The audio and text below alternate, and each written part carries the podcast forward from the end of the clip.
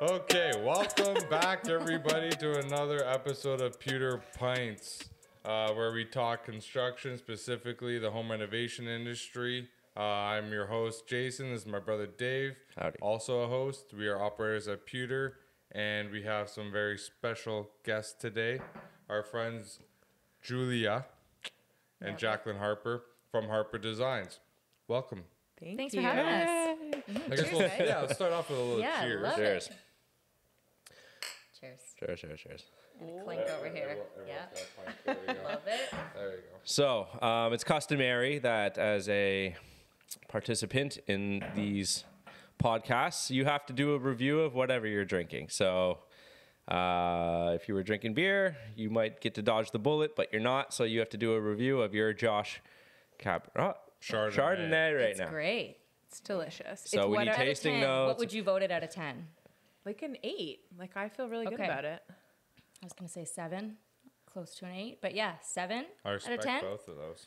Yeah, I like something like it. I like something dry, and it's not, it's like dry and yet like crisp. Mm. Mm. I've never had the Josh Chardonnay. I've had the Sauvignon Blanc. I've had the Merlot and the Cab. Merlot and the Cab are like definitely so good. Huge go-tos in my household. But yeah, this is a little bit sweeter for a Chardonnay. Do you find that too? I like it. I think it's a little bit dry, and I like that. Is it buttery?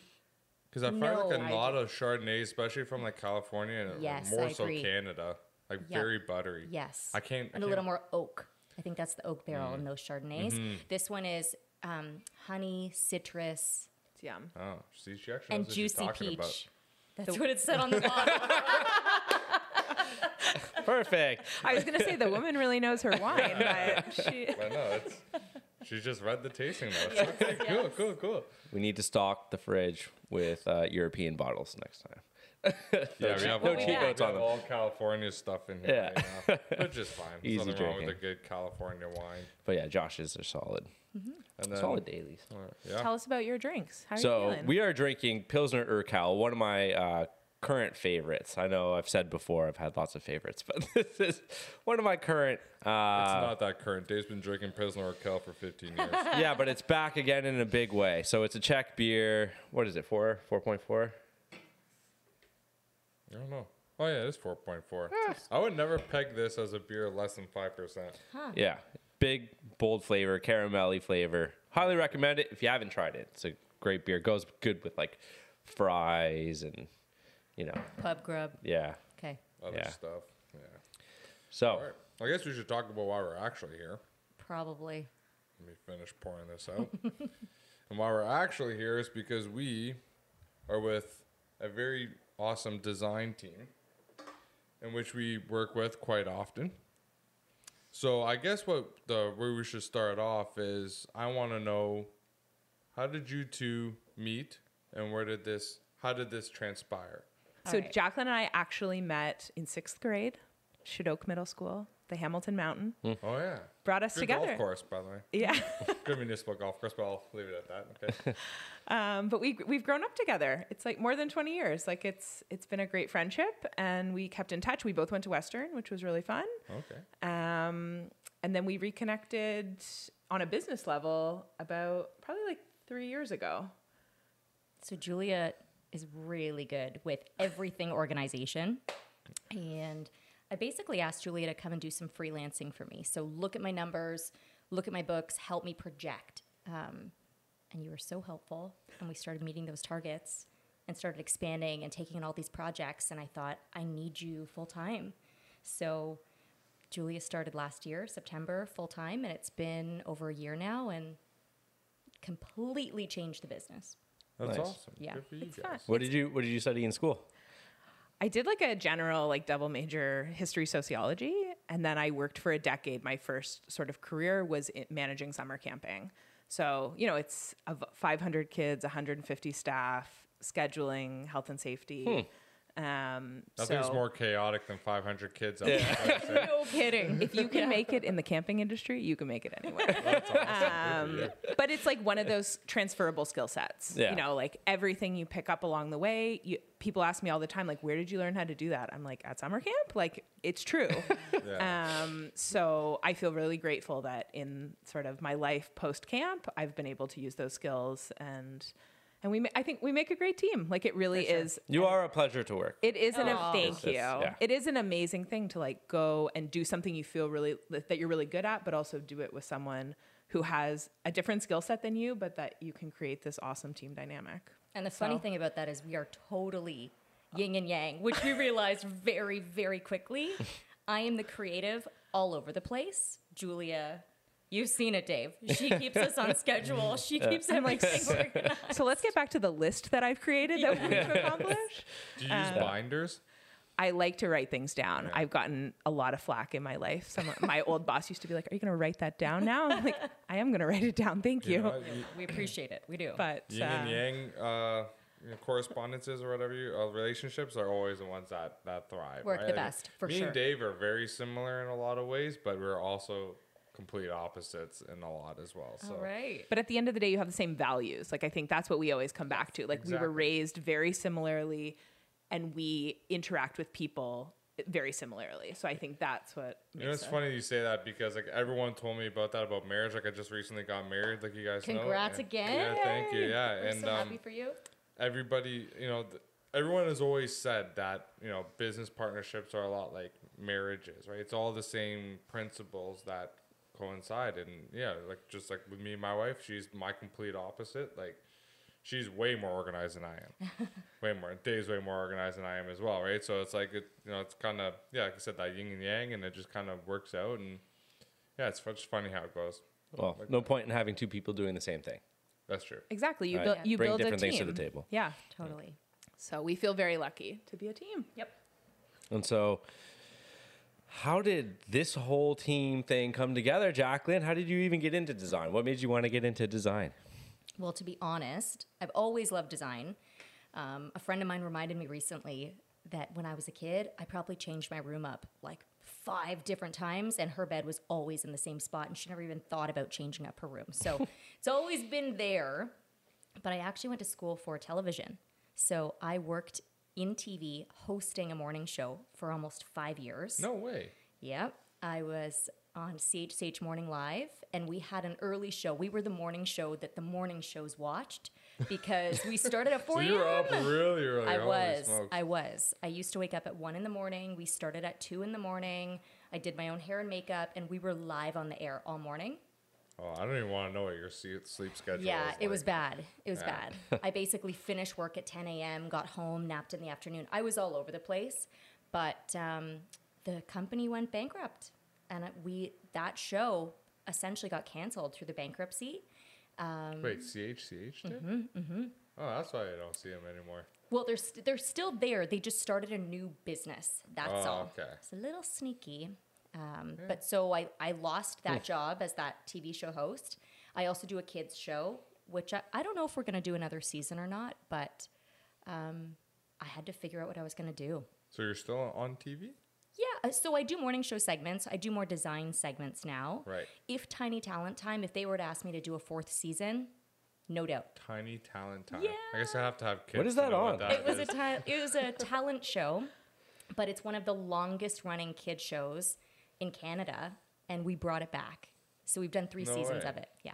Oh, good for you. So lots of TV stuff, but TV, as you guys know, it's like a dying medium. Everything can be seen on your phone. Everyone is streaming everything now. Yeah. So I really had to think long and hard about what the heck I was going to do next. And I kind of jumped into it. I started working for another local designer, worked with her for 2 years. And then I worked at the Shopping Channel. Ooh. Quick little bit in my life on the Shopping Channel. Yeah. And then, we've had Harper Designs for 5 years. Oh, wow. Good for you. So that's how it just kind of snowballed, and it's working. So now we know a little bit about you guys. I guess we should get to that core topic of today. Why are we actually here? Yeah. What did we want to share with the world here? So I guess what we want to talk about is the key to a successful home reno.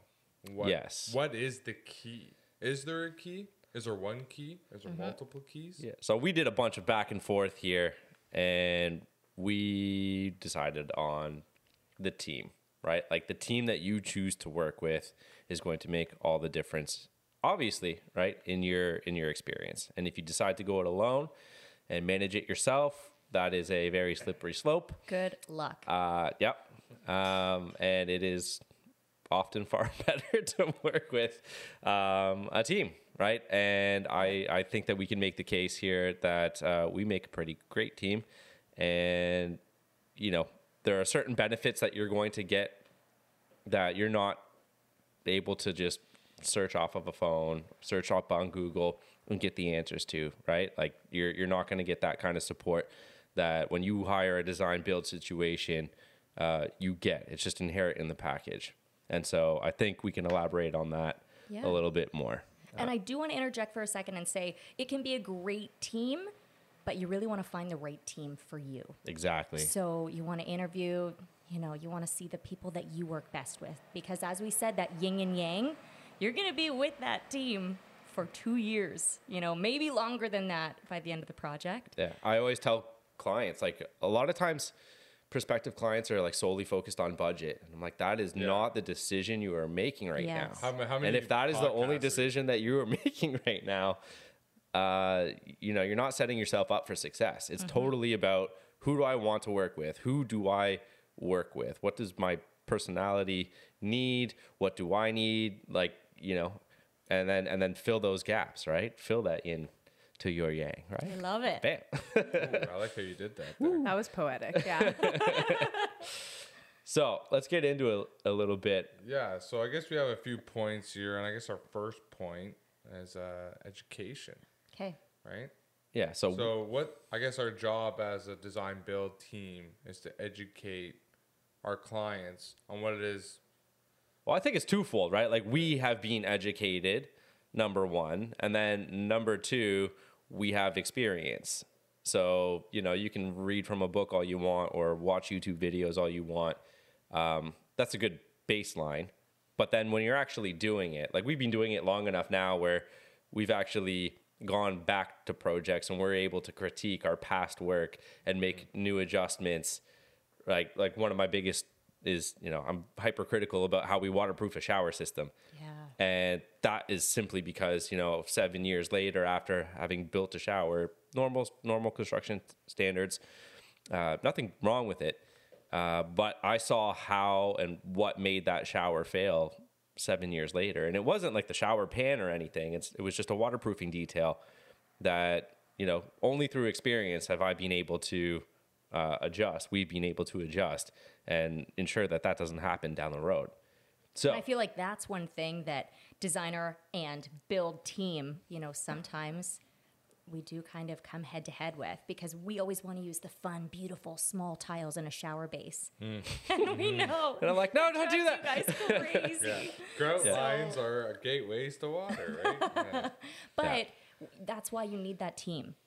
Yeah, right? It depends, right? Like if it's like a cheap and cheerful bathroom solution, you know, do your small tiles, lots of grout, who cares? It's going to break down in 7 years and you have to redo it in 10, you know? And that's where you educate the client so that they know that.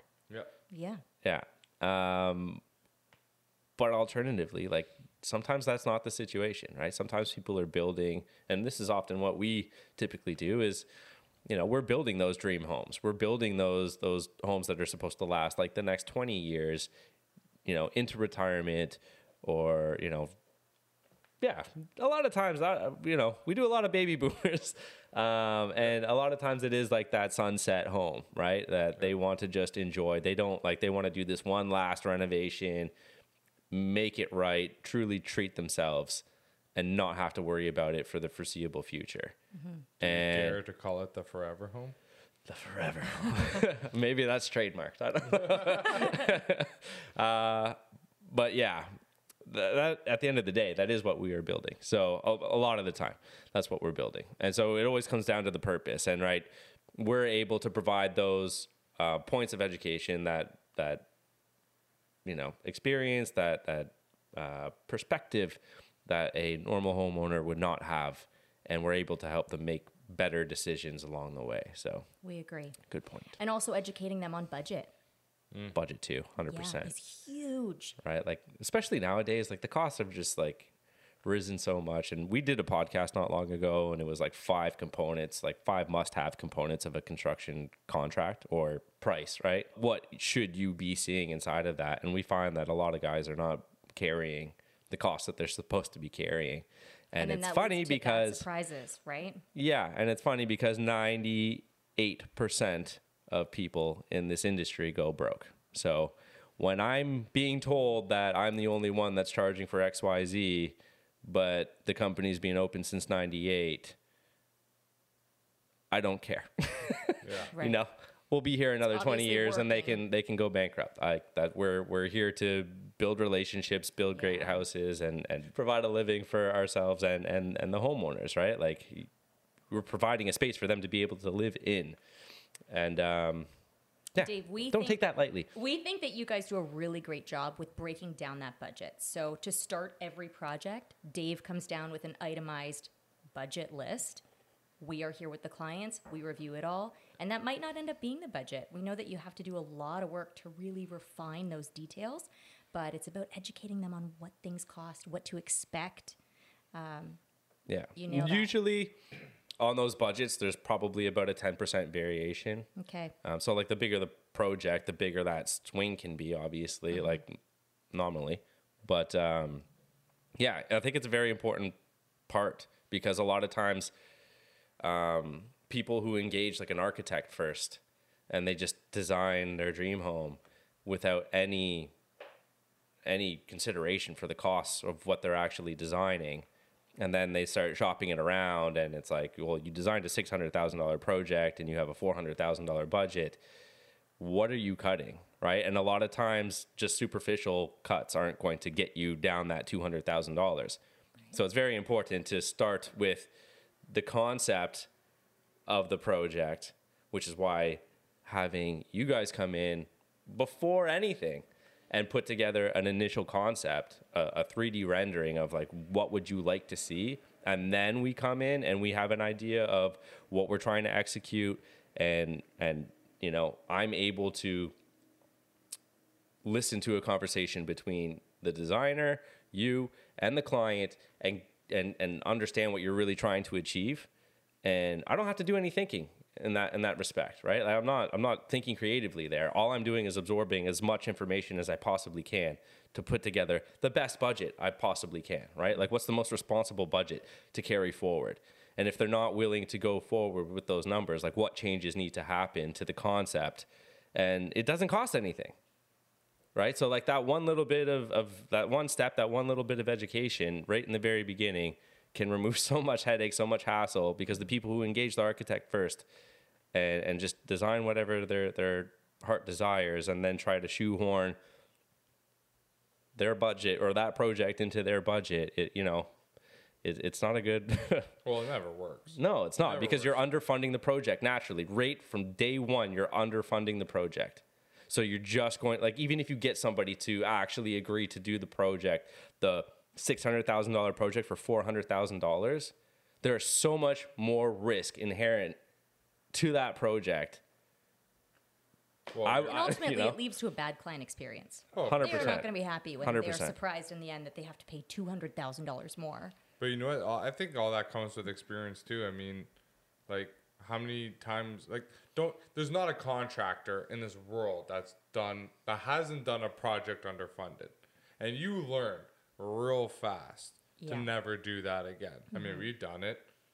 You don't have to explain which ones they are. But you'll learn all... Tell us about that. Oh, no. But, oh, God, no. PTSD. But, you know, you learn a lot from it. You know, like, you make mistakes. And if you don't learn from your mistakes, you have to learn from your mistakes to be able to apply them to your future projects. What we find about mistakes is we love working with people, and you guys absolutely do this. we want people who are going to make it right. So it doesn't matter whose mistake it is. If it's my mistake, we're going to fix that for you. Yeah. And you want to find a team that's going to do that.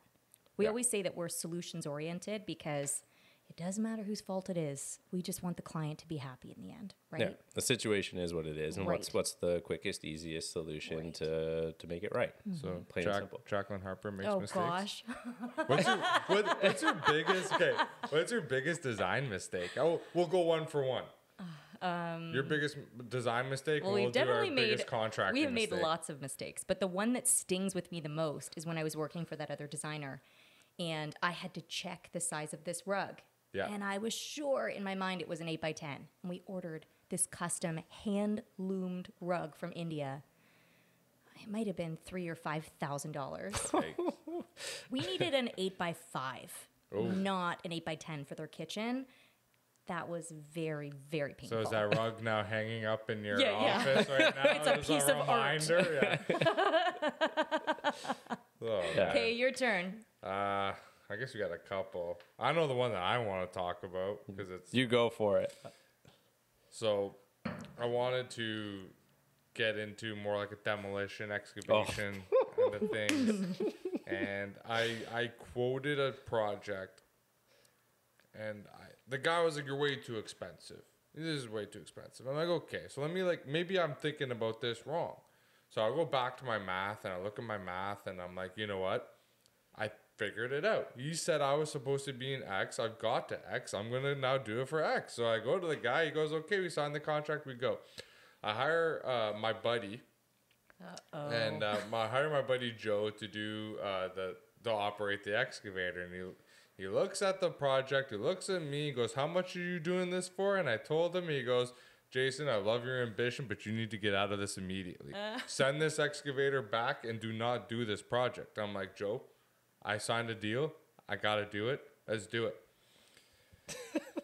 So he starts it, and then I don't know if he did this on purpose, but it definitely worked out in our favor because he left me stranded on this job site with this massive excavator that I've never used before, and with a big pile of rubble and a half dug hole. And I was like, okay. I wake up at 6 o'clock the next morning, and I hop in this excavator, and I got all these dump trucks showing up so I can move all this dirt out of the way. And I'm on YouTube, and I'm watching. I'm watching videos on how to operate an excavator. This is a big excavator. It's not a license. No, you don't. That's the funny thing. You don't need one. I called Caterpillar themselves. I'm like, is there a license for this? They're like, no, just figure it out. And I was like, okay, thanks, guys. And I hung up. So, yeah, I watched this video, and I'm playing with this thing at 6:30 in the morning. And because the first truck was coming at 7, and I figured it out. And most embarrassing thing ever, literally, I'm digging, and I'm putting dirt in this bin gently. And the operator the driver of the truck gets out and goes, "Get the f out of the excavator." And I'm like, what? So I hop out. You can hear a truck right on cue. Yeah, right? Yeah. I hop out of an excavator. The truck driver jumps in, fills up the bucket himself, yells at me, goes, "Move faster!" And then gets in his truck and drives off. And I was like, that was the most embarrassing thing I've ever dealt with. Oh, my gosh. That experience cost us a lot of money up front. In that experience, I lost a lot of money on that project. But now... I don't need to hire an excavator. Now I know how to use an excavator. There you go. You know what I mean? It's like the education you pay for. But now you're much faster. You pay to learn. Yeah. Right? Oh, okay. Yeah. But at least, as a business, we could recoup that cost, and we get the efficiencies of, now we can. So you learn the hard way. Yeah, that was definitely a hard way. But for a homeowner, if you're learning the whole way through the project, that's really good to say. Yeah, right? Yeah. You can't learn constantly the whole way through an entire project. If you have one. Yes. One mishap, that's one thing, right? Yeah. But particularly the projects that we do, right? I think the biggest takeaway from that was hire the proper professional subtrades to do the job, and make sure you consult them first before you sign a contract. Well, yeah, know on your pricing. Know what you're an expert in. Yeah, yeah. Perhaps that is not your area. For sure. I mean, I was young. We were young then. That was a while ago. Yeah, big time. Yesterday. No, I'm joking. No. I'm joking. You know what, though? That is something that you guys do really well is you've got the sub-trades that you know and trust, but then you've also got your own team on site. And not every build does that. Yeah. Like, there's different models, right? You can have the everything is subbed out. You can have the all your team pretty much model, or there's the blends, and we're like a pretty heavy blend of both, right? Mm-hmm. We have decent sized team and a decent, you know, which is a good transition to pick up the slack between the subs. Right? Yeah. We like to just be the transmission between the sub trades, right? Mm-hmm. We get them to do like question. If someone's looking for a design build team, it's a good question to ask. Who's doing the work? Mm-hmm. We actually get asked that quite often. Are you using certified trades? Yeah. Yes. You always say no and just look them dead in the eye and see what they say. Never.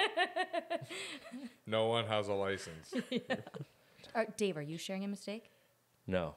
Okay. We'll keep going. Moving on. Mistakes. I can't think of any. I don't know. We, for the most part, like I prefer to slow the project down and make sure that we're getting things 100% the first time rather than oops and have to go back because it's far cheaper that way in the long run. Yeah, for sure. And so, yeah, as far as making mistakes go, like try to avoid them like the plague, but, you know, something like that.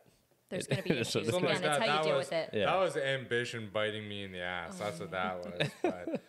You know what? Another point that we really want to make sure we educate our clients on are materials and using right materials. We know you have great vendors. We love the hardwood that we use in a lot of our projects. Recently, we were talking about doing porcelain countertops because it's all the rage right now. Everyone's doing it. I know, but we need to educate our clients that just because everyone's doing it doesn't make it a good idea. Yes, don't do it. Don't do the people used to put marble in showers. We're also don't do it. That's not a good idea. Right. So that comes into experience again and education and just trusting your team. Yeah. And when you have an experienced team, you're going to get a better end result. That's for sure. So. Mm-hmm. What I find is we like to talk our clients through, you know, if they still want to do marble in the shower, we'll do it. We just want you to know what to expect. You have to understand the upkeep that comes with that for sure. Totally, totally. And then it's going to patina. Some people love that natural honed texture. I'm not going to lie. I do. You do? I do. Yeah, it's beautiful. And I know it yellows a bit over time, but it's a natural stone. So, but it's, again, bringing it back to that education. And as long as they know what to expect, it's their decision. It's their home in the end. What's another item? Material? That you think? The first thing that comes to mind is grout. A lot of the time they want to, you know, match the grout to the tile or go super, super dark or super light. We never do that. Because the super dark or super light always show the imperfections. Yeah. 100%. Mm-hmm. We also spend a lot of time with clients on fabrics. You know, we work with a lot of young families. You know, what fabrics are going to last the test of time? Mm-hmm. What fabrics are going to stand up to your kids and your dog and your, you know, like people are making a huge investment once they've finished the construction on a project to furnish a whole home. Oh, yeah. So we really do focus on material as it, like actual material. You know what? That's actually a huge... a great point, actually, that the material of a furniture or something you actually have to pre-select or be warned about. I didn't really think about it. I just bought 2 new couches. I don't know what they're made of. Oh, no. Oh, my gosh. No idea. Oh, gosh. Maybe I should have called you for that. We wish you the best. I made that mistake. We got married, bought these, like, beautiful, like, French-inspired, like, textures and stuff. The kids, absolute. Like 2 years later, started having kids and like jam hands everywhere. Oh my! Like they are toast. So a really great value add for anyone that's listening is if you're shopping for fabrics, look for a Krypton fabric or an Alta treated fabric. You can pour wine on your sofa and it just puddles off like rain. Really? It's amazing. Oh, I need that. Rugs, I spill all the time. Rugs are another huge component to all of the projects we work on. Anyways, people order silk, the bamboo silk. That will discolor so quickly over time in the sun. You really have to understand your materials, and that's where the education comes into play. If you're going to spend $10,000 on a silk bamboo rug, you got to choose the right spot, and you have to love it because it will discolor. Yeah. Yeah, and there's so much. Like, there's a science behind everything that we do, and oftentimes, unless you are exceptionally diligent and willing and able to invest the time to do the research necessary, as a homeowner, you know, you're going to get a lot of value hiring a design build type of situation, mm-hmm. right? Yeah. There's just too much to know. Like every day we are still learning stuff, right? There's always a new situation. There's always something new to pick up on. So we refine our processes all the time. Yeah. So when speaking of processes, when you guys start a design process with a client, are you guys starting with furniture, or where do you guys engage first? So we always start with the discovery call. We want to know what our clients need help with. And that might just be, I really need to choose the paint in my home. Then that's a consult. We go there for 2 hours. They have a to-do list, and we just check off all those items in that 2 hours. We do smaller projects. We do, one-off, one-bathroom renos. We do full home renovations. We're doing several builds with you guys right now. Mm-hmm. So we have a wide variety. So we start with a discovery call. Okay. So I guess my question was, when you get called, so I'll be more specific. When you get called in for a custom, let's just say, mm-hmm. where do you guys say, I guess you got to kind of pick a point, right? Do you pick a point and move forward, or pick a point and move backwards? Do you reverse engineer your designs, or do you forward engineer your designs? So from a build perspective, we're looking at what they want the outcome to be. Right. We want a family space. We want it to be Mediterranean style. We want it to be modern farmhouse. And Jacqueline, really the creative process is the first process to say, what is the aesthetic we want? What is the color palette? What are the materials? And Jacqueline dreams it up in these 3D renders. And we have found time and time again, I have learned from her, people are visual. Right. They need to see it. They often fall in love with components. We do a few different versions. So sometimes it's like, I love this from option 1 and this from option 2. We put them together. And then we work with the build team to figure out, okay, what about this is structurally sound? Right. What about this can actually happen? And then we work from the back to get to the end result. Right. I find this part fascinating because I'm not ever a part of the design phase of our projects, right? You guys know. But you've seen some of the renders. Yeah, I've seen the renders only because I want to know what it's supposed to look like when I'm done building it, right? Hey, I'm telling you, it helps everyone. Oh, it helps our clients. So a lot of the time we have, husbands, wives, partners that are saying, I have one style and my significant other has something completely different. Yeah. And somehow we are able to balance that. We really pride ourselves on not having one design aesthetic. A lot of designers will say, nope, that's not my design style. Yeah. Nope. And they just post one style.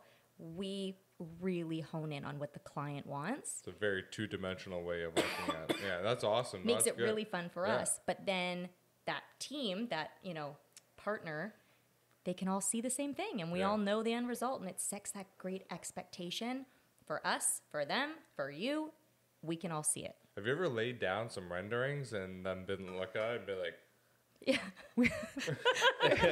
We did a presentation recently, and we always do option 1 and option 2, and we struck out with almost every option 1. They were like, eh, and then they'd flip to option 2. They'd be like, oh, we love it, and it's a sigh of relief. You're like, oh, thank God they like something.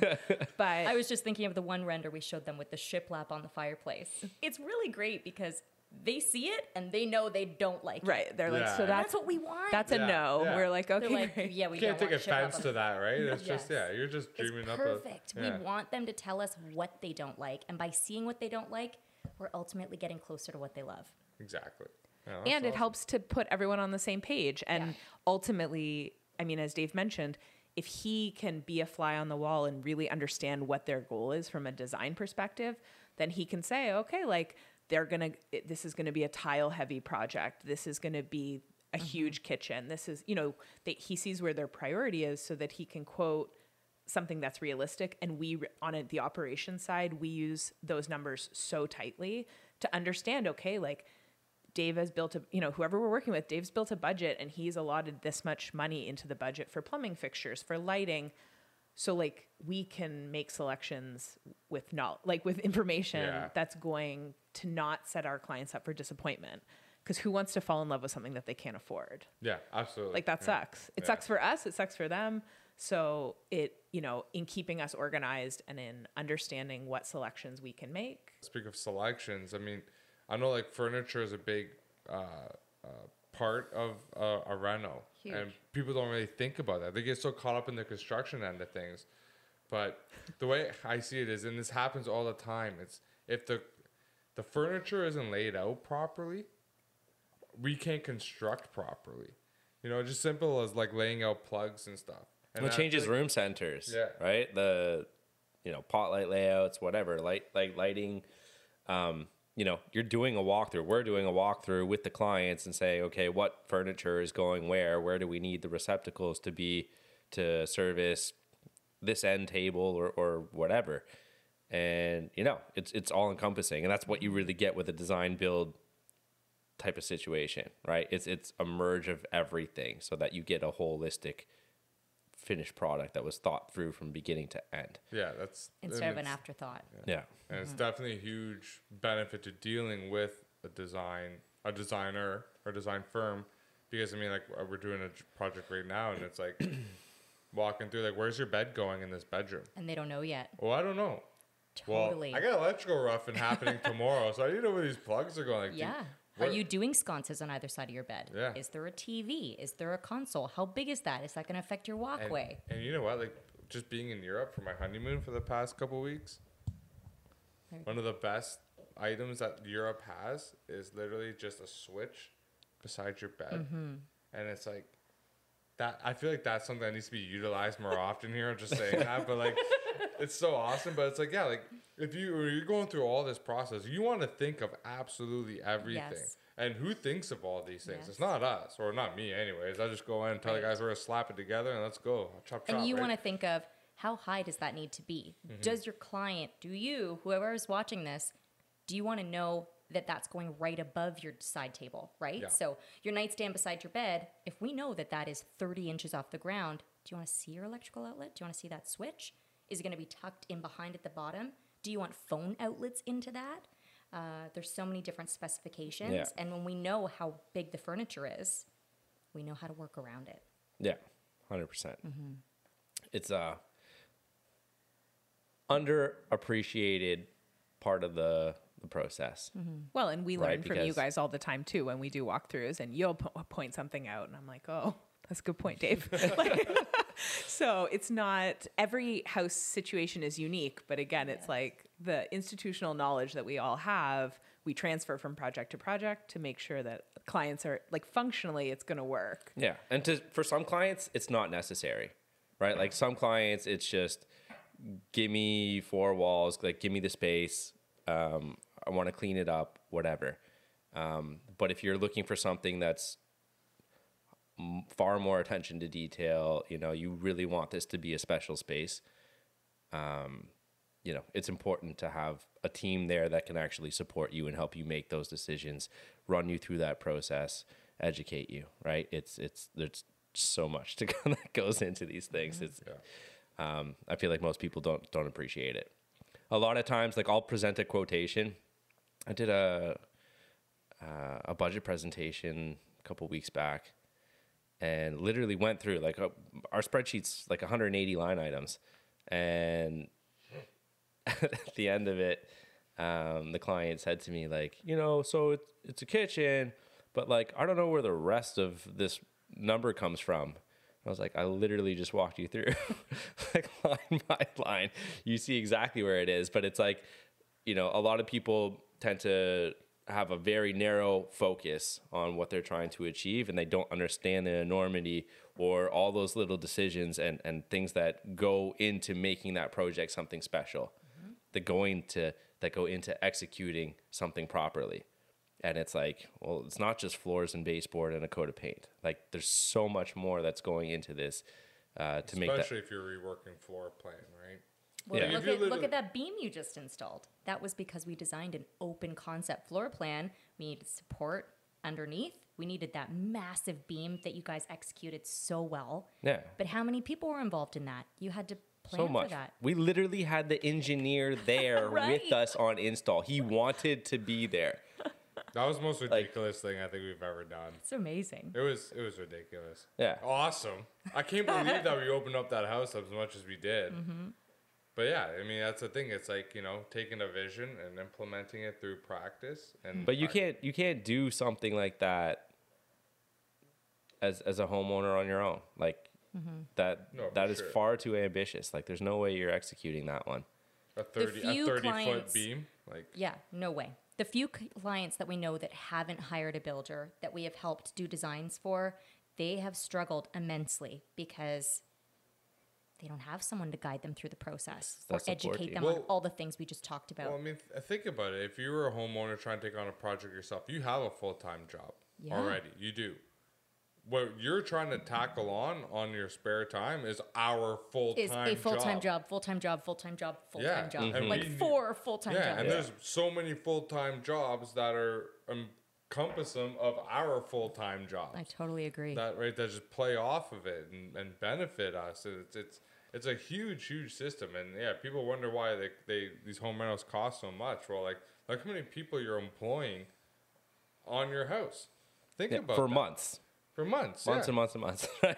Like, it's true. We often find that, you know, we always say renovations are like a series of choices, both in terms of budget and materials, but for people to really understand the order that those choices need to be made in, the cost of those choices, the options that go into those choices, like there's just, the list is so big.